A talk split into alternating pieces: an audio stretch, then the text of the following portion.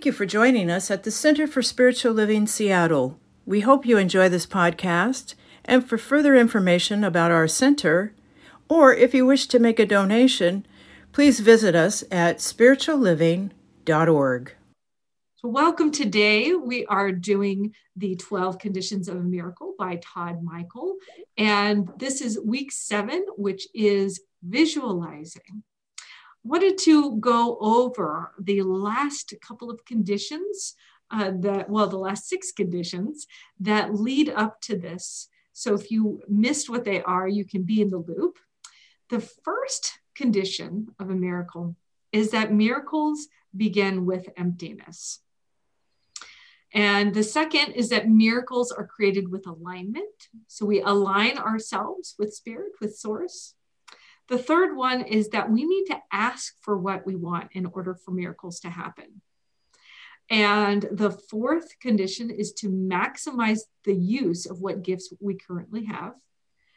The fifth condition is to express selfless generosity so, part of the way to create miracles in our lives is to give, to create the circulation of the universe, to have it create flow. And the last one that we studied last week was to ground yourself so the current of spirit can flow through you. So, that's our brief recap. And this week, we're focusing on visualization. And so, the condition this week is to visualize the desired end as if it has already occurred. And one thing that's really cool about this, uh, people have talked about visualization forever and the self help movement, the New Thought movement. And fortunately, it's been long enough that the scientific world has done some great studies on visualization and how it actually helps achieve what we'd love to have. So a lot of people talk about um, athletes visualizing the the the course that like if they're a runner they visualize the running course that they're going to be on um, and it it activates the the centers in our brain that are active when we're actually doing the activity so that's what scientific research has found out it's so it's so interesting so as as we visualize an action our brain responds in a certain way. And as we do the action, our brain responds in the same way as a visualization. So it's as if we're setting the stage for it, as if we're doing it. Sometimes you could even, um, it, it's like athletes train in their mind just as much as they train in their body. And the interesting thing about this is there's a, a great example for um, how visualization ask this how visualization increases brain activation when there's a stroke patient. So when a person has a stroke due to a blood a blood clot then in like a blood clot in a brain artery for instance blood can't reach the tissue of the artery once once it's so it can't reach the tissue.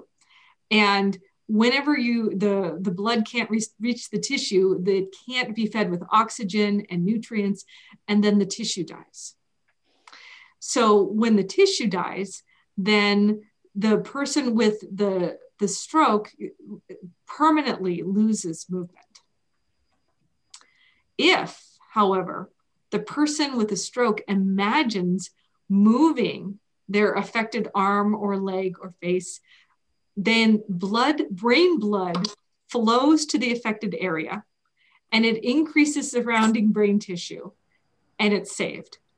So the act of visualization literally can cause things to revive themselves. So that's a really uh, fascinating study that they had. It's like it's so helpful for doctors who have stroke victims to, to have them imagine that their hands are moving, imagine that their face is moving right after the stroke because it revitalizes the brain and it helps it come alive versus not visualizing it.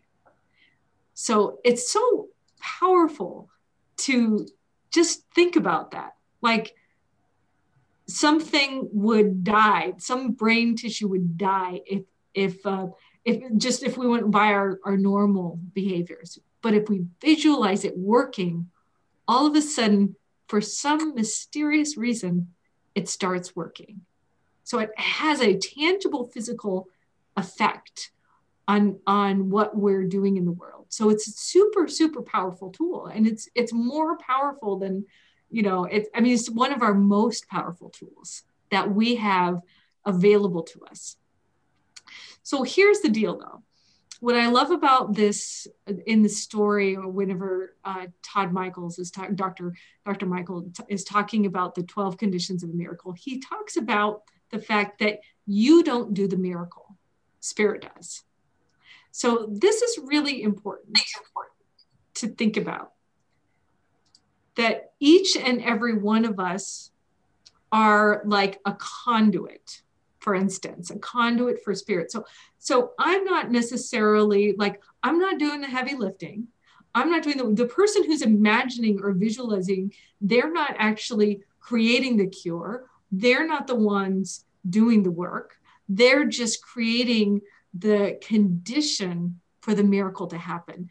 And so when you put off uh, the idea that you're doing the work to me it's kind of freeing. So, uh, for instance, I think about when I teach practitioner classes, eh, practitioners uh, often when they're new and they're and they're taking classes on becoming a practitioner, they they think, oh, if I pray for somebody and there's not a healing, it's my fault. And I'm like, no. you are affirming the knowingness that God is creating the healing. And whatever it looks like is what what it looks like. So the healing is the healing. It's not you that's doing the work it's god that's doing the work. So you do a prayer you just release your prayer and you know that it's happening. Like it's not you creating it you know you're just doing the prayer. You're just doing the words. You're just affirming. You're seeing it. You're feeling it. You're knowing it. But you're actually not like out there like you know rearranging cells and, and putting people in the right and perfect places. Like you're not doing that. That's spirit. That's what spirit does. And uh, Todd Michael had a great example. He said that he he was telling a story. So he's a doctor, right? And he was telling a story about a, a woman. He got called in, and a woman was dying. And it actually was a woman who's like a really good friend of his. It was uh, the his his pastor's wife and a huge community member, a huge giver. And in the story that he talks about, he says, like, he did everything medically possible for this woman to live. He was giving her the right, you know, um, dosages of medicine, the emergency medicine, and all the right procedures and uh, everything to to help the the woman have her life saved. And then it, she was just going downhill. She was just going downhill. And he was like, I've done everything medically possible to help this woman and then he realized, like, well, I've done everything medically possible, but I haven't visualized her sitting up and being well. Like, I actually haven't done this, that kind of spiritual acknowledgement. Like, huh, I'd like to see her I'd love to see her just sitting and looking in my face and saying, Oh, doctor, and just having a conversation about her being well. And so he went ahead and he thought, I have nothing to lose. She's going to die. I might as well visualize this. So he does visualize it. And he said he something had happened with her tube. So he walked around the, the table to, to adjust the, the tubes that were in her arm.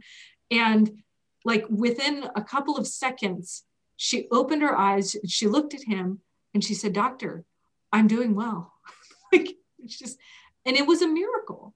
I mean, it, he, he was like, there was nothing in the medical world that that that would made that happen. There was nothing. He said everything was was lost, except for the fact that he opened to the idea, to the possibility of of seeing her as well, and what a benefit it would be if she were well. So he went ahead and did that, and then a miracle happened.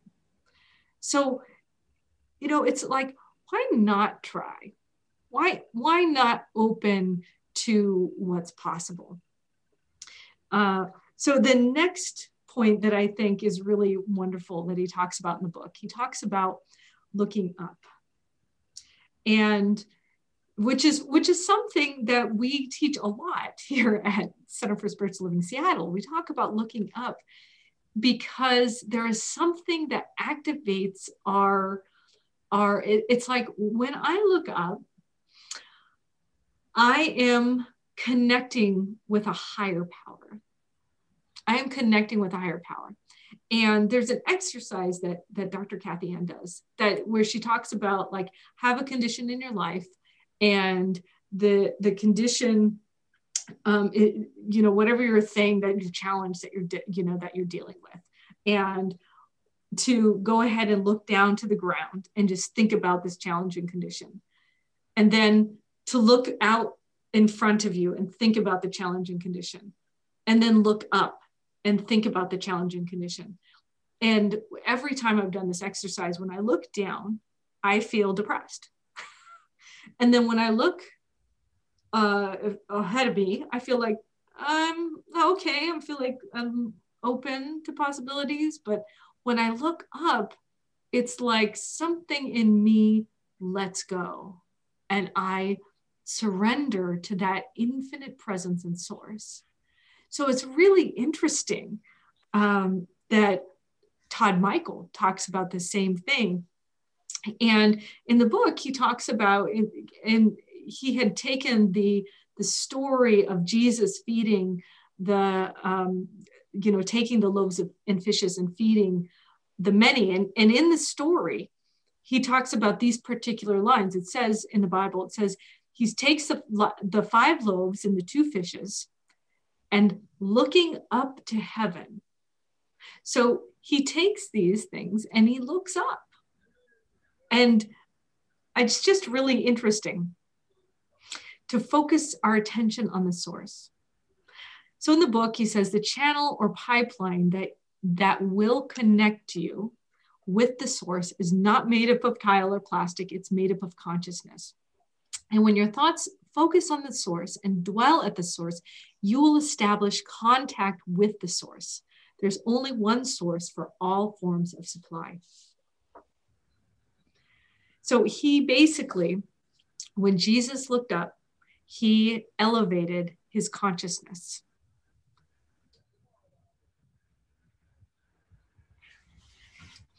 So, something that I really love that Jesus talks about, or, or Todd Michael talks about, is that form follows thought.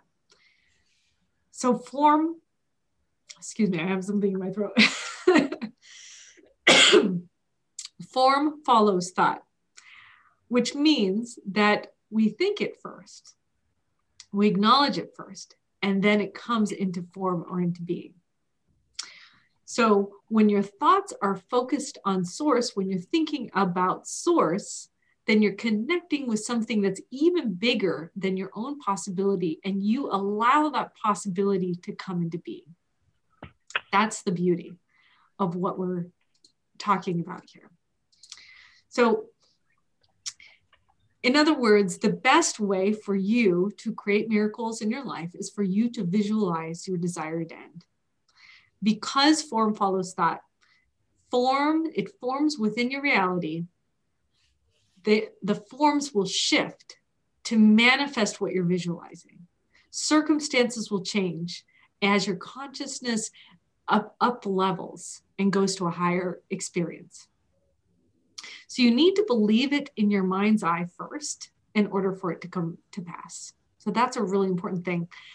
And I really love, I really love in the in the book, he says, since form always follows thought, and because like attracts like, what you believe will automatically manifest into solid form reality. So at the very end, I want to conclude with his way to activate the seventh condition in our lives, which is visualization. And the first thing you need to do is design your visualization based on what you have requested as a miracle.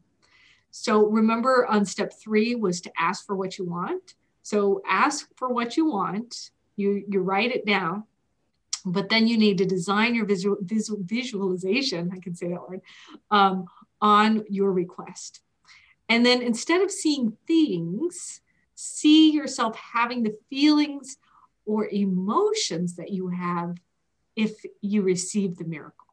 So it's not about the thing, it's about the feeling and the experience that that that you're going to be receiving. That's a really beautiful thing.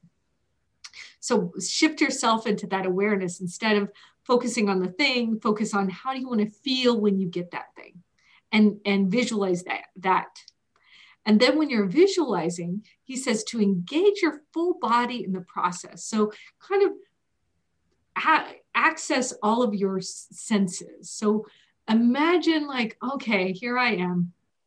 I'm in I'm in my dream house and I, I'm feeling safety and security and love. And what do I see? I see, I see beauty all around me. What do I smell? I smell my homemade meals and and I'm tasting those lovely veggies from my garden outside and and um, I'm I'm able to to touch my animals that are happy and cozy in my house and and I hear music that I love to dance to as I'm celebrating my my abode, my safe sanctuary that is my house, right? So that's that's what you would do is you kind of imagine a full body experience and you ha- you bring your whole body into the visualization. And the second to last thing he says is to acknowledge doubt. So if you're doubting yourself or you're doubting God or you're doubting the universe, is to just say, oh, look, I have a doubt. This is my doubt. Everybody has doubts. And instead of resisting the doubt, is just acknowledging it like, oh, there's a doubt, and then just let it flow through you. You know, like, oh, okay, there was a doubt. That doesn't mean anything. And just because I have a doubt doesn't mean that the miracle is not going to happen. It just is very human. Everybody has doubts. So you just you acknowledge it, you don't resist it, you don't put energy on it. You just say, oh, look at that okay, moving on. and then the last thing is to see how your request will ultimately benefit others. So how will what you what you want for your miracle, how will it be a benefit to others? And I am going to close with that and leave you um, with I know and claim for each and every one of you that miracles continue to happen in and through and as you. And I claim that because of this time together, you will see increased miracles. So as I claim that, I say, and so it is.